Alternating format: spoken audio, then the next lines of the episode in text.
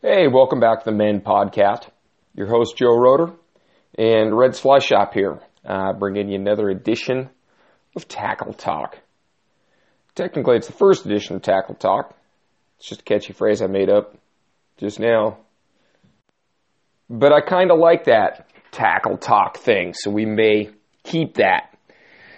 I don't know what's in me this morning. Probably this uh, U-Band coffee that's way too strong. So I mixed a bunch of my kids' Ovaltine in there to turn it into some kind of mocha. Not sure that's technically a mocha or not. One of you baristas or something can put a comment in there and tell me if that qualifies as a mocha. Hey, so anyway, um, other than just catching up on some of the last month's adventures, I am going to go through my tackle bag uh, this morning and go through kind of my tackle items item uh, by item and explain why I've got them and uh, give you some ideas on how to get more organized and prepared because I'm trying to do that myself. Um, seems like uh, I fish all over the place, fish all the time. I should be extremely well organized, but I am not always extremely well organized. So, uh, but I'm getting more so. Uh, as I guide longer and longer, I'd say my organization and preparation uh, gets better. It has to. Uh, so, anyway, I'm going to go through my basic, what we call a kit bag. Uh, kit bag could be a boat bag, could be a tackle bag. Uh, for a lot of listeners, maybe it's just going to be a vest uh, or some kind of backpack or hip pack. Uh, the first thing I got to say just about get your your general trout tackle. that's what we're going to kind of pivot around is trout tackle, and then there will be some other discussion on why I have certain things in here uh, for other species. But when it comes to trout tackle, I can't implore upon you enough to get just really good backpacks, sling packs, or just a, like a big tackle bag, like a kit bag. You're going to spend a lot of money on flies. Uh, your time is extremely valuable. Get organized so that when the opportunity to um, the opportunity to just hop in the car and go fishing, when that arises, that you can just spontaneously jump in the car and do it. So get organized. All right, so mine is a Fishpond Cutbank gear bag. This is kind of where my trout tackle lives 12 months of the year. And I might take certain things out of here and put them in a sling pack or backpack or whatever. Uh, and then when I'm done with that certain wade fishing excursion, it's going to come back and live in here. And this could go in my truck, it could go in my boat, uh, or whatever. The wife's car. It's going to go with me if I go trout fishing, but it might stay in the vehicle. But I will build my sling pack based on what I need that day, and then the items kind of return back to the mothership here. So the Fishpond Cutbank gear bag, I don't know the exact measurements. It's about like 18 inches wide and oh, maybe 14 inches kind of deep. And on the lid, it's got the first thing I want to note is just Velcro fly for fly patches. Uh, whatever you have tackle wise, make sure that when you're changing flies, you know, or you're breaking a rod down, maybe you're going to break it down and put it away. You've got a really good, you know, convenient place to just stick a random fly from time to time. You can put them in your hat or whatever. But flies are expensive, um, and they should be because you should get good ones. Uh, life's too short to have a crappy fly anyway, but put them on these fly patches on the top, and it really helps just as far as your efficiency goes. So diving inside this thing here, uh, I'm going to flip the lid open and we're just going to kind of go through it in, oh, I don't know what type of sequence. In fact, let's start on the outside. So, on the outside of my kit bag, the first thing I want to note, and I just did a little video about this uh, yesterday, is this Fishpond headgate tippet holder. Now, I never used to think much about stuff like this. I was like, ah, that's just just more gadgets, it's more stuff to get in the way. And then once I figured out that it had a cutter on the side, so meaning I could unroll a, a piece of tippet and then cut it without even having to reach for my nippers, man, that makes a big difference. It's just super efficient as far as time. And I'm going to emphasize time again and again and again and again because the, the more efficient you can repair or replace a piece of tippet or change a piece of tippet. Maybe you were streamer fishing and now it's time to experiment with the dry. And you need to throw a, a piece of 4X or a piece of 5X tippet. Uh, it's just a lighter tippet for those of you that don't speak in X's. So we need to put a piece of lighter tippet on there. You can unroll it, cut it on the side, right on that tippet holder, and you're tying a new piece of tippet on literally in seconds. Uh, so I think that, and it keeps your tippet on the outside so that you can continually repair and replace things. And it easily unclips so that I can throw it on my backpack or sling pack or whatever uh, if I need to. So it's kind of an get. You'd have to get either see that video or get on our our online store and click on it to kind of understand how it works. But um, essentially, I've got seven or six spools of tippet on it right now in various sizes, both fluorocarbon and traditional mono. And uh, I can see that I've got 3x, 4x, 5, you know, 3x and 4x in the mono, and then 2, 3, 4, 5 in the fluorocarbon. And uh, that tippet just lives there, makes it super convenient for me to get at. So that's the first thing. Um, inside here, I've got another Fishpond Headgate tippet holder for my saltwater tippet.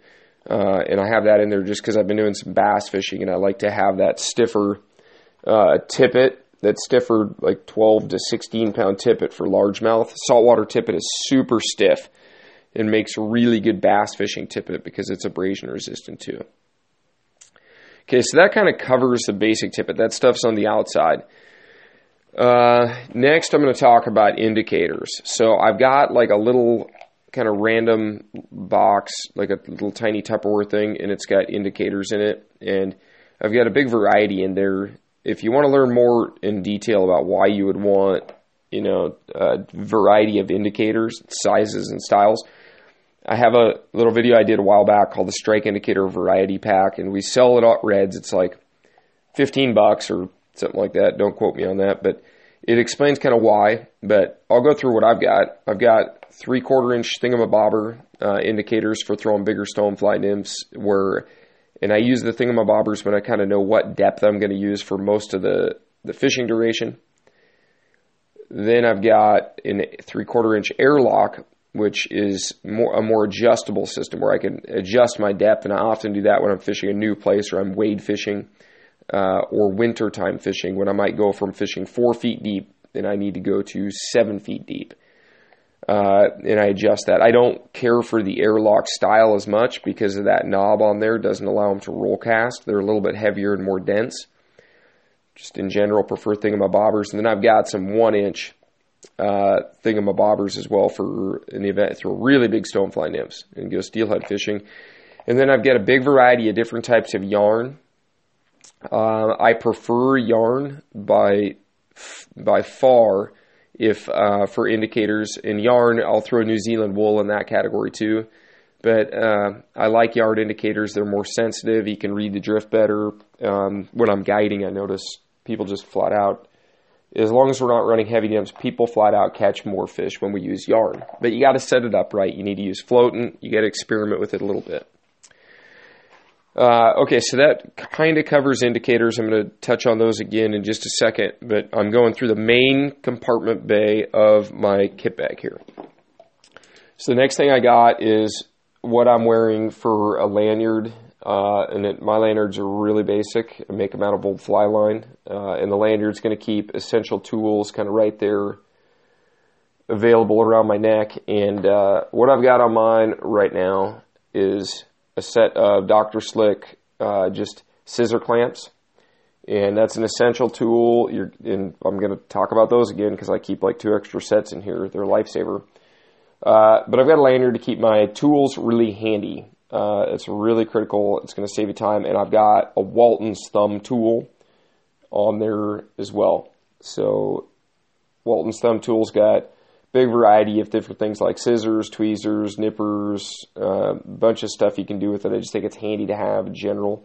It's kind of like like the super duper Boy Scout multi tool. Um, it's compact, goes around my neck, and then I've got a lens cloth on there as well. The only thing that's missing right now is a set of nippers. I use the either the scissors clamp or the Walton's thumb works suffices, but my nippers got super crappy and dull, and so I got frustrated and just threw them away to try to make myself buy a new set of nippers, and I haven't replaced them yet. But I'm going to go with a more premium type, like a an Abel or even a Hatch or something on my next round. I just I the Doctor Slicks are great most of the time, but I burn through so many sets of nippers they dull up so fast that I'm going to try something something a little bit more heavy duty on the next round.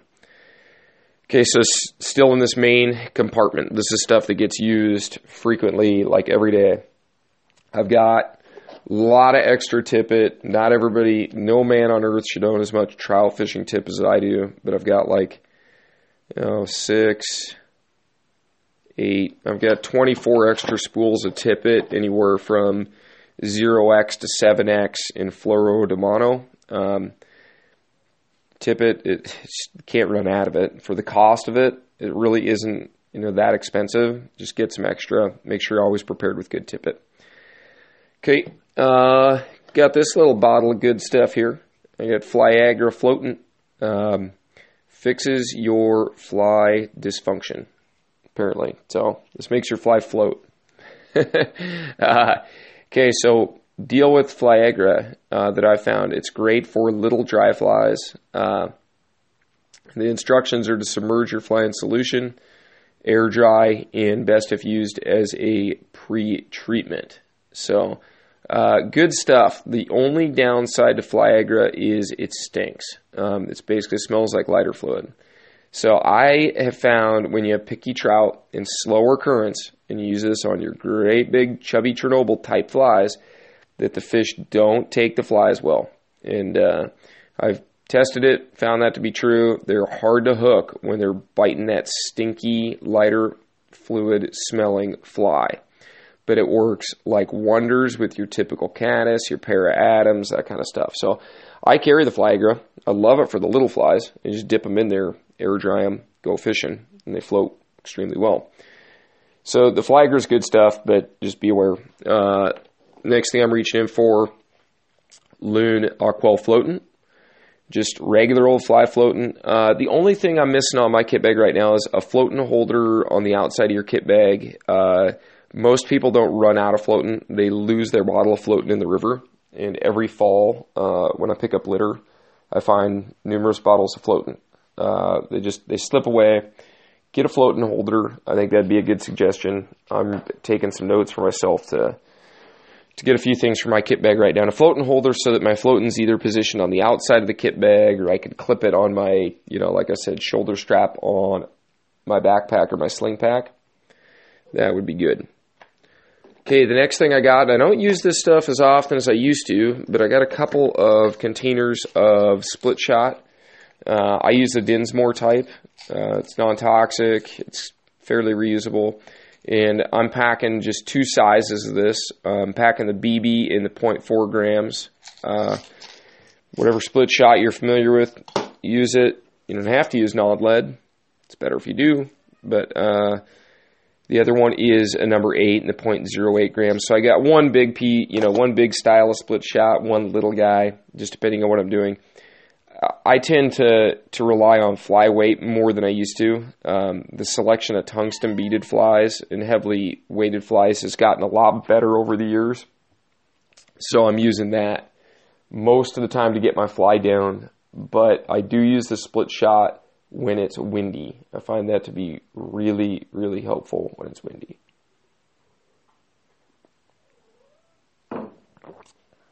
Okay, next. Uh, let's get into flies, and then I'm going to do one more round on tackle items. So with flies, uh, flies are a good investment. Take care of them. Like I said, flies are expensive. Um, they should be. Get good ones. First box I've got is my box of small dry flies. And man, I was out a couple days ago and we had a killer caddis and PMD hatch. And uh, I wound up using these tan parachute X caddis for that thing. I think we call them the EC caddis on the Reds website. And uh, man, the fish absolutely were inhaling those things, eating them both as a, a pale morning dun, also called a PMD, which is a yellow mayfly. And uh, that tan X caddis is parachute X caddis. Uh, olive or tan, doesn't matter. That fly works extremely well. But as I look in here, I've got, you know, varieties of caddis and emerging caddis. Caddis make a pretty good overlap into a lot of mayfly hatches. So don't feel like you always have to match the hatch exactly. Just get quality flies that you can see in the appropriate sizes, variety of colors. We sell bazillion flies online at Reds. You can go there and just click on the uh, click on dry flies, click on caddis, and uh, see what we've got there. But uh, the there's a, a, couple that really stand out, and that's the Blooms uh, parachute caddis. That's not the, the the X caddis, but there's one called the Blooms caddis. It's got a parachute post, great hair, great hackle, floats awesome, super fishy. That one jumps out at me as an essential when I look at this box. The EC caddis, which is a parachute X style caddis, that one jumps out at me, and then some good traditional style elk hair caddis uh, as well, and then caddis, caddis, caddis. There's a corn-fed caddis that you got to have. There's a Quigley's crime scene caddis that I wouldn't want to fish without. Uh, big variety caddis. Okay, so there's more than just couples. And then you got to have a peacock X caddis too. Okay, so there's even more. Just go to that section, click on the ones that look good. But those are some of the ones that I think you got to have. Uh, as far as mayflies, uh, you know, there's two major types of aquatic insects that are going to physically emerge, and that's when trout are going to feed on these things when they're emerging and they're vulnerable and just kind of hovering there on the surface. And those are going to be caddisflies, which tend to take off a little faster when they hit the surface. And then there's mayflies, which tend to take off a little slower, a little more tempting for the trout oftentimes. You know, I'm drinking this coffee with Ovaltine. I get used to this stuff. I think this might take off. Coffee and Ovaltine. It's got 12 vitamins and minerals. Nutritious to get your day started right. I'm going to start doing advertisements for them. Um, okay, so so mayflies tend to take off a little slower when you're in a fishing situation where you may have both of these types of insects. And mayflies look like little sailboats on the water and they fly when they take off generally very vertically. They rise up in the air and very stable. Caddis bounce a lot and are a lot more fluttery and flighty. So why is this important? When you see, when you have a couple of different bugs out there and you see trout rising, a lot of times you can tell by the trout's behavior which one of those they prefer at that given time. Uh, splashy takes that are very aggressive, where you often just see a back and a tail where they're swirling and taking it just under the surface, and it's an aggressive strike, a lot of times those are going to be caddis because caddis take off pretty fast.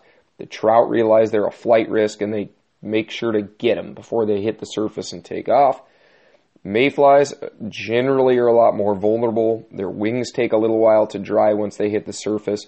Mayfly hatches are wonderful for seeing trout patiently sip and slowly come up, rise up, take a fly, go back down. It's one of the most majestic moments in fly fishing, seeing a trout do that. So you can choose your flies, your your fly selection that you elect to tie on based on some of these trout behaviors that you're seeing. As far as mayflies go, you want to have standard parachutes for everything that you're fishing. Okay, so that might be a, a PMD or pale morning dun. Excuse me, burping. It's that Ovaltine. Uh, standard parachute patterns like a PMD parachute would be a pale morning dun parachute. Have a variety of different parachute Adams patterns, especially the split wing Adams that we sell at Reds. That thing is the number one prospecting dry fly that I go to when there's mayfly hatches. So a variety of sizes. You try to see if they'll take that first. If they don't, we can get a bit more technical.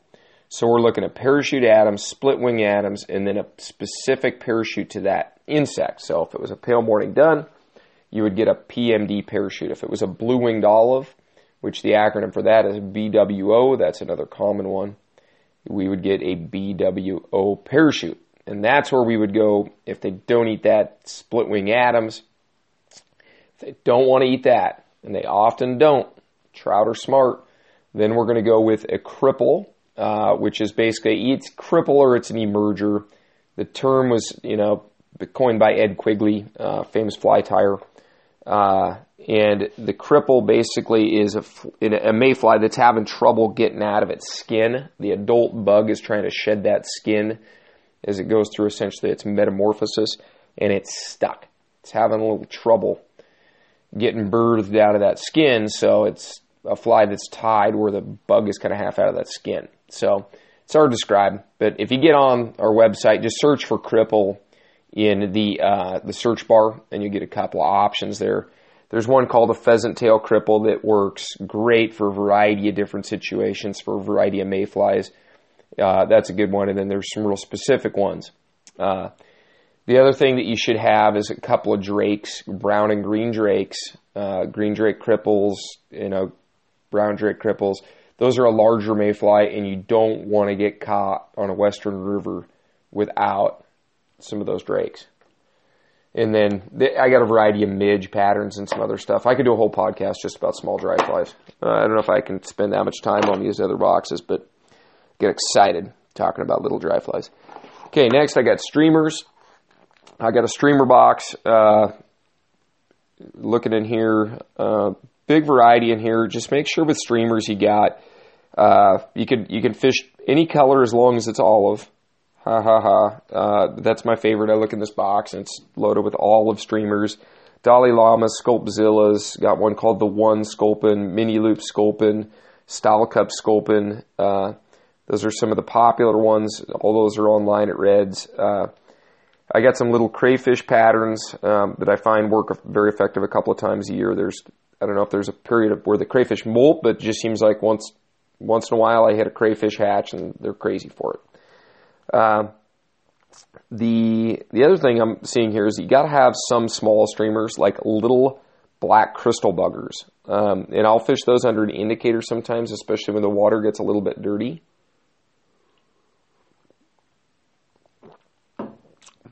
Or if you're going to lake fish, uh, if you're going to lake fish, you need to have like a leech pattern, small leech pattern.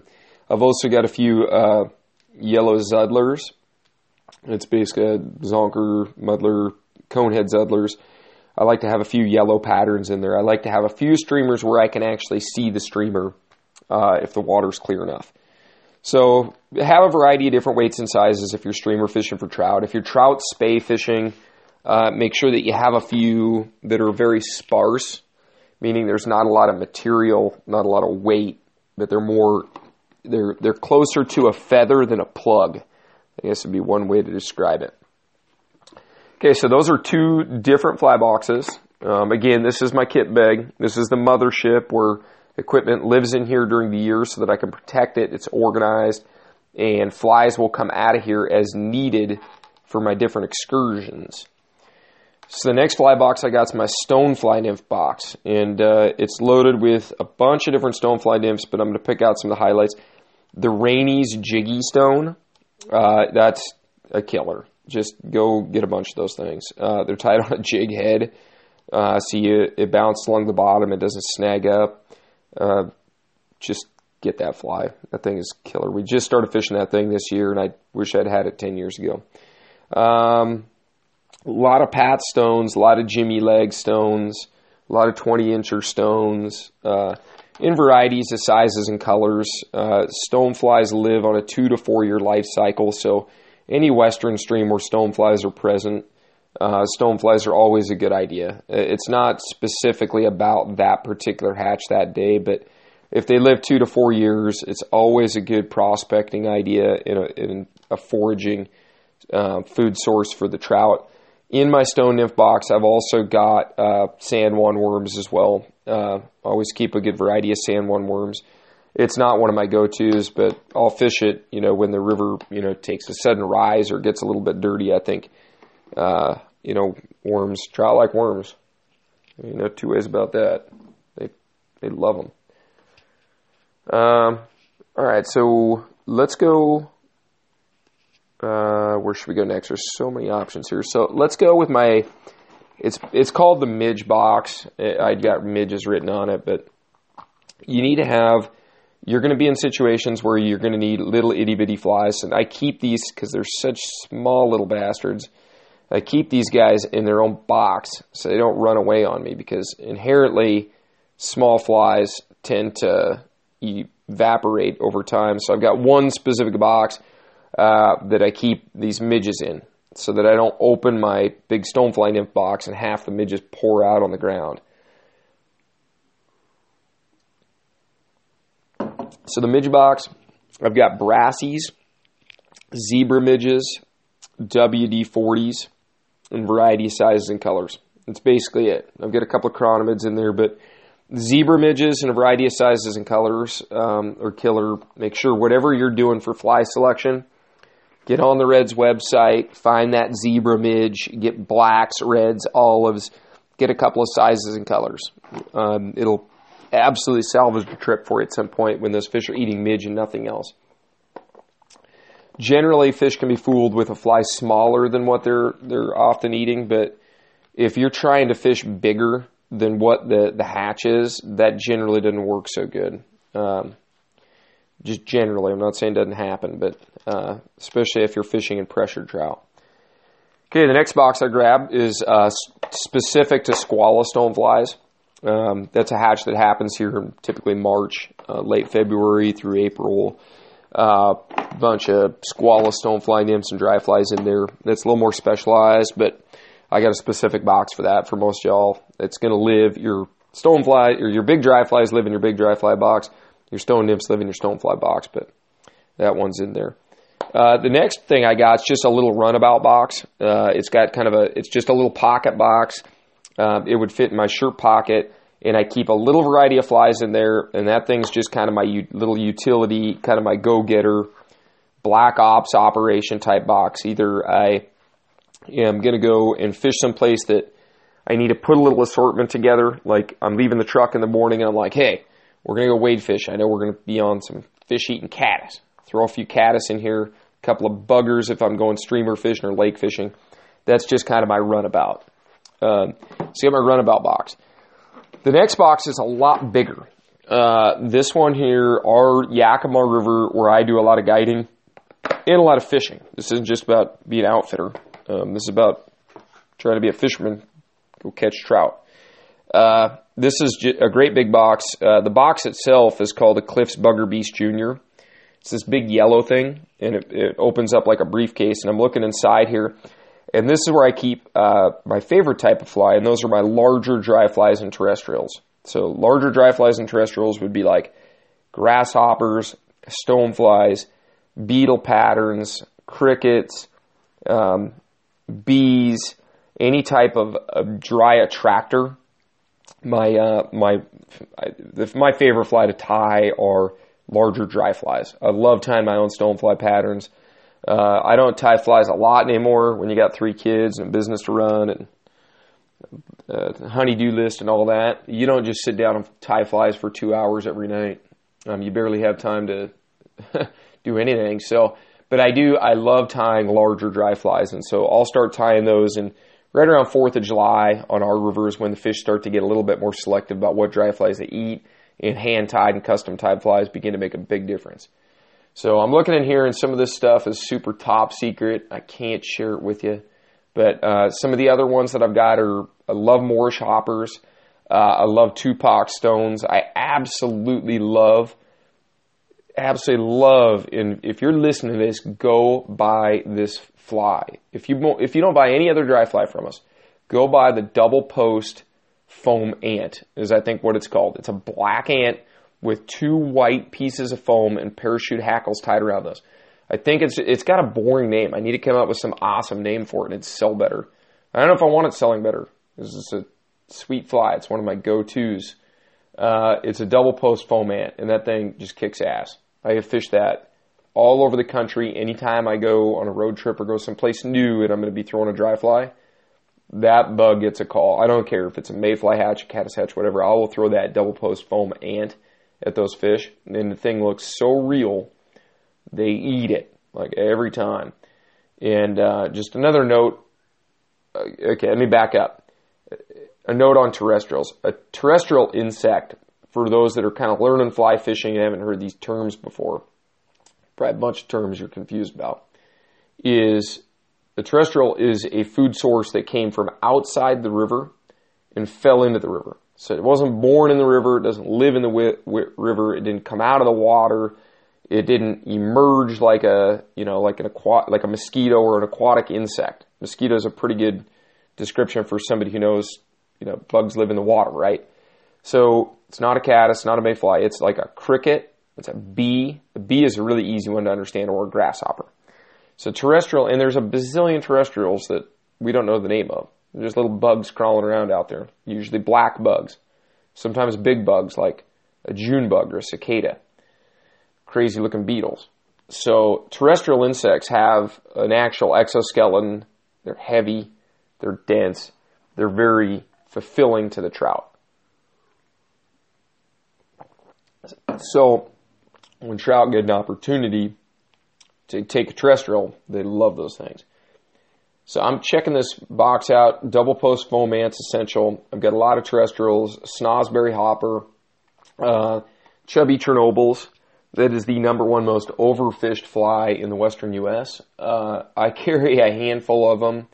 I, I, don't dislike them, but I carry a handful of them for carrying dropper nymphs. Um, and I, am not a huge fan of dry droppers. They tangle and they snag a few fish, but I do I do fish them, uh, and I'll use a, a, chubby Chernobyl, often like a number eight or a ten for carrying those things. Uh, I've got bullet head golden stones. I've got a variety, uh, salmon, a lot of salmon flies. The Rainy's Terra Narcissist.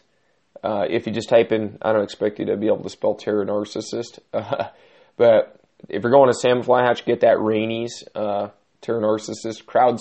Got one called Crowd Surfer Stone.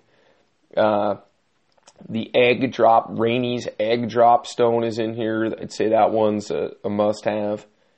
Uh, what else do we need to? We absolutely has to have. We have to have. Oh, uh, head turner hoppers. Got to have a head turner hopper. Got to have a leopard hopper. Uh, and I think there's I can't remember the name of this one, but I think it's like a sexy legs hopper. Uh, but get a good variety of these bigger dry flies. Trout, um, generally, fly fishing is 90% presentation. And I, am not going to deny that that's true. Uh, but when it comes to big dry flies, 90% presentation, absolutely. Small nymph, small dry flies. How you sell that fly to the fish is by far the most important uh, big dry flies too, but big dry flies, just because they're more visible, uh, do make a big difference. If you have uh, a better fly, you will have an advantage. Okay, so big dry flies. Uh, let me get into. I'm going to do some small tackle items here in a minute. And I want you all to pay attention to that because there's a couple of tidbits in there you should know about.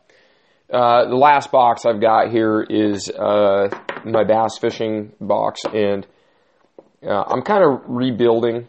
Um, I I swear I loaned out my bass flies to one of the guys at the shop and it never got returned. I had like thousand bucks worth of bass flies in that thing, and I don't know what the heck happened to it. Nobody seems to know where my bass box went. Uh, so I'm starting fresh, okay, and it's kind of a good thing because I had like way too many flies in there. So this bass box is pretty abbreviated, but I think if you somewhat replicated what I'm about to describe to you, I think anybody could go catch largemouth and smallmouth uh, and be very successful. I could go guide tomorrow with these flies and be very happy. So uh, I've got like five poppers. I've got a Kermit, the frog popper. Uh, that's a green one. A couple of white poppers. Uh, you just go to our website, search popper, and you'll you'll see a variety of the bass-oriented poppers. Uh, just make sure you don't get confused by the big saltwater poppers. Uh, I've got this little orange popper for panfish, and then I've got these rainies, and this fly is killer. It's called a Rainy's Jiggy Worm. And Curtis at the shop has been hammering smallmouth on the Columbia River system um, with this thing, and I've been fishing it in the lakes. And uh, I'm about to put the hurting on some smallmouth with this thing next week on the lower Yakima River. Uh, but it is it's killer, dude. It's basically a freaking rubber worm. I'm not gonna lie to you. It's basically a rubber worm, but it's a fly. It's the tail's made out of chenille. It's awesome. Uh, it's very effective. It's got some eyes on it. It's got a jig style hook so you don't snag the bottom. Rainy's Jiggy Worm. Get the purple ones, get the yellow and olive ones. Uh, great fly. Just started fishing that fly this year. And the next fly up is called a jawbreaker. Um, get those in all the colors. Get them in of the crayfish color, white and black. The Jawbreaker is legit. You can see a bunch of bass fishing videos on uh, the Reds YouTube channel where I show you how to fish a Jawbreaker and show you the bass that are taking a Jawbreaker, which is like damn near every bass takes a Jawbreaker. Uh, so Jawbreakers are great, and then I've got a couple of these. I wish I could remember the name, but we have them on our website, and I can see there's tooth marks in these things, which reminds me how good they work. But uh, they're a they're a crayfish pattern, and uh, smallmouth especially. If you're fishing smallmouth, man, smallmouth, hammer crayfish. I've cleaned smallmouth. Smallmouth are one species that are cool because the biologists tell them, hey, you need to keep those things. If you want, if you want bigger smallmouth, keep them. Keep, you know, your limit. That's why they set limits. And, uh, especially in river systems. I mean, we, we have the Columbia River system, which is one of the biggest smallmouth factories in the world. Uh, and they say keep them so that you actually get better growth out of your fish. And I clean those things, and they are chock full of crayfish in the early summer months. So crayfish are good. So that kind of concludes flies. Uh, I'm going to go hit on a few tackle items uh, and just other essential things. I'm sure there's some stuff I'm forgetting here, so feel free to put it in the comments if I'm totally missing something. The next thing I got is uh, are Versileaders. These are sinking leaders that I can attach to the end of a fly line. So let's just say I'm pitching my normal five weight fly line, and uh, all of a sudden I want to get a little bit deeper, and I can just throw one of these sinking leaders on. They they go for anywhere from a real slow sink at like an inch per second, uh, or an inch and a half per second, which is the intermediate rate, and all they go all the way down to like seven inches per second, and they they can range anywhere from six feet to 15 feet. So basically, I can make my existing floating line into a makeshift sink tip line. Not nearly as good as buying a true sink tip line, which is way better and casts way better, fishes way better, and you don't have any loop to loop connections. But in a pinch, these things will convert your floating line into a sinking line. I think everybody should have several Versileaders. I have a whole kit. I think you should probably go buy a whole kit if you're serious about fishing, and then get a good tackle bag so you don't lose them. Because most people don't it seems like most people don't wear out their gear like that. They loan it out to their damn buddies and uh, never comes back, or their kids get a hold of it. I'm beginning to have that problem now that my boys are 11 and 9 and they're fishing fools. Uh, so, okay, moving on to more tackle items. So get yourself some sinking leaders. The next thing I have are my backup tools. Okay, so this is I've got actually two sets of backup scissor clamps because you cannot afford to get out there without backup scissor clamps. You need to be able to pinch barbs. I use them to tie knots. Uh, I use them to cut flies out of trees like a pair of pruners. They're if you haven't got a set of scissor clamps, just go buy a damn set of scissor clamps, and I'll quit yakking about it. But I carry two extra sets. I can't afford not to be go to a day of fishing with those. I've also got a set of older nippers uh, just in a side pocket. This is like in case of emergency, break glass. I've got another set of nippers in there. Again, you got to be efficient. I've got an extra set of nippers in case I lose the ones on my lanyard, which currently I'm using a Walton's thumb for my nippers, which is works, but it's not the most convenient. Still got to upgrade. Uh, okay, next thing in that side compartment that has my backup tools, I got a set of tweezers in there in the event I need to do any real fine work, pick apart a knot, tangle, pull a sliver out of somebody's hand, uh, pull a hook out of somebody's hand, just tweezers or something I've found over the years to come in handy from time to time. Maybe pick up all those midge flies off the ground in the parking lot when I spill them. Uh, as for instance, the next thing I got in here is a, uh, it's basically a lice comb, but uh, it's called a strike indicator comb, and it's for brushing out yarn or wool strike indicators and creating uh, lots of microfibers and surface area on uh, the yarn indicators. And I think yarn an indicator comb, if you want to nymph fish uh, with indicators at the best possible level, get an indicator comb. Just don't laugh at it. Don't fool around. Get yourself an indicator comb. Uh, it's like I said, it's a metal comb. It's basically a lice comb. Uh, get one of those things. The other thing I have is a thermometer. Uh, I think it's kind of interesting if you keep a journal. Um, pay attention to the water temperatures. uh, especially during the summer. Uh, if you're if you're not catching a fish and you're wondering why, and then you take a water temperature, it says it's 67 degrees or 68 degrees. Well, there's your clue. Um, fish don't bite very good when there's you know the water gets extremely warm because there's no oxygen, and then it might you might consider just taking the afternoon off from fishing anyways because when you do catch a trout, it's extremely tough on the fish. So uh, thermometer is kind of an interesting thing to be able to just see what the water temperature is. I have people ask me all the time, like when I'm on the river, hey, what's the water temperature? I'm like, hell, I don't know. I mean, I could find out if I wanted, but why don't you get a thermometer? We're, we're always asking that. Okay, next pocket. So the next pocket, I've got another type of strike indicator and encourage you to check out that strike indicator variety pack that we put together Reds because you'll get a couple of these in that or you can see them It better explain the video. They're called Palsa pinch on strike indicators. They're little tiny adhesive indicators. They're like a little piece of foam tape basically that's like pink or green or orange or whatever color you happen to get and uh, they're for fishing like a little midge pad, little suspended nymphs and midge patterns like over a hatch. Okay, very effective for just you know fishing one little tiny fly suspended, like especially at trout that are rising and feeding on uh, sub- suspended uh, nymphs or emergers just under the surface. You can take them, put a little nymph, and you can fish it six to twelve un- inches under that little Palsa pinch on and catch those trout that are feeding and swirling near the surface but won't take a dry fly. That's what I find that Palsa to be very handy for. That and small creek and spring creek indicator nymphing. Okay. So, and then, you know, we can also discuss real briefly like Euro nymph fishing because some of your listening are very, in, know I'm very interested in that. I've been learning how to do it this last year and a half or so. I'm getting a lot better at it real fast. But you can't always euro nymph to those fish because when they're out there rising in a particular seam and sitting suspended, you can't walk up on those fish without scaring them. Euro nymphing works really well when fish are holding in pockets and they're approachable. But if a fish is holding out there and he's offshore and, and out there feeding and you need to present a small nymph to him, you may need to throw a longer cast, and that pulse allows you to suspend and fish a small nymph on a long cast, like a Spring Creek type scenario. So get some pulses. Uh, the next thing I got are just some supplies uh, for building my own Euro uh, nymph fishing leaders. I've got tippet rings, I've got Dacron backing in a couple different colors.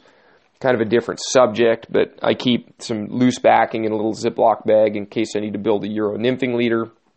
The next thing I've got is an extra Rio Euro nymphing leader in here. Uh, need to have some of those.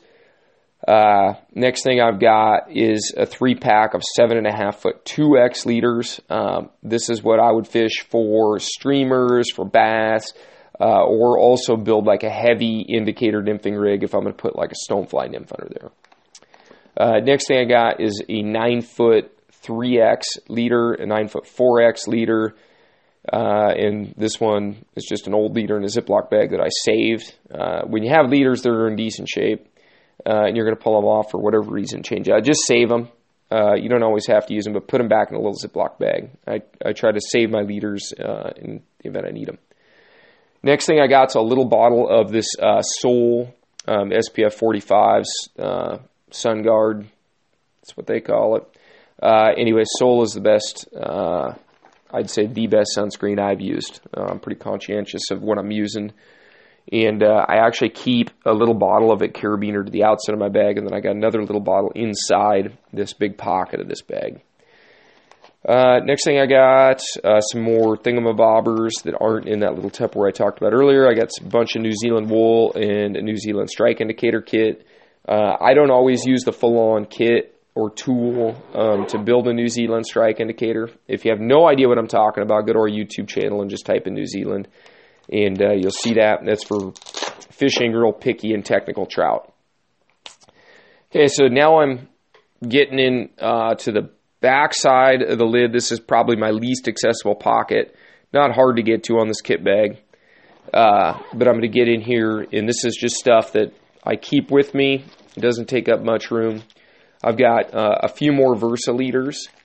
Uh, I've got these got some clear intermediate ones. In the event I'm pulling streamers uh, and I want just a little bit more sync, I can put on a slow sinking Versileader.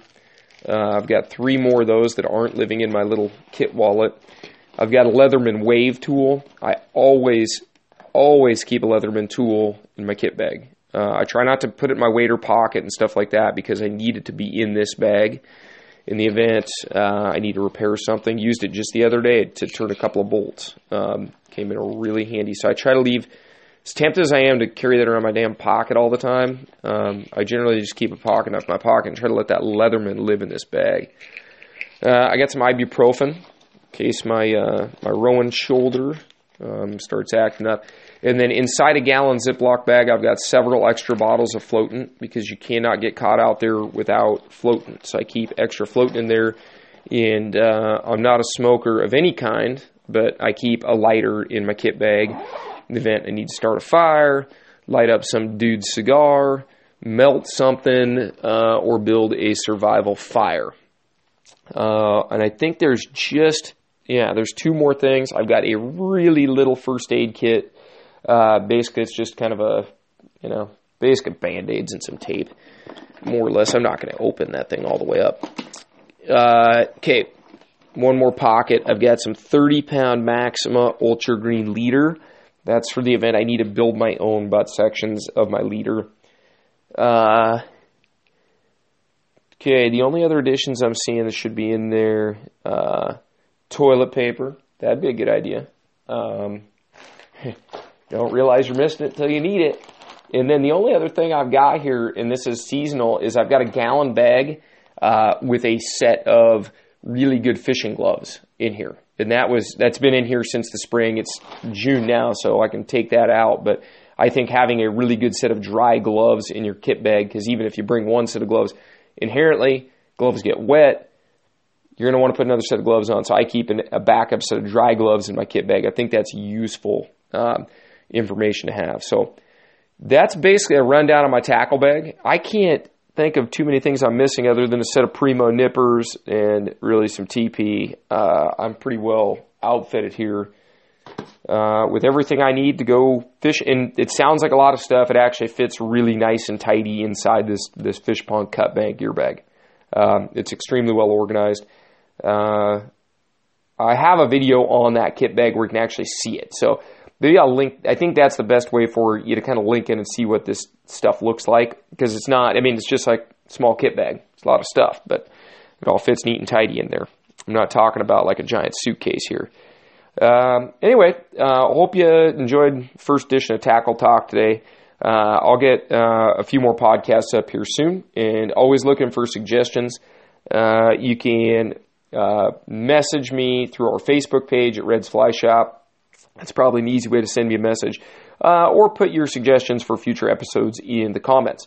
Also, encourage you to check us out uh, Facebook, Instagram, uh, and follow the YouTube channel. And then you always go to redsflyshop.com. We'd love to get your business, do some shopping online with us. And, uh, and anyway, we'll catch up and look forward to your comments and input if you have any. Fish on.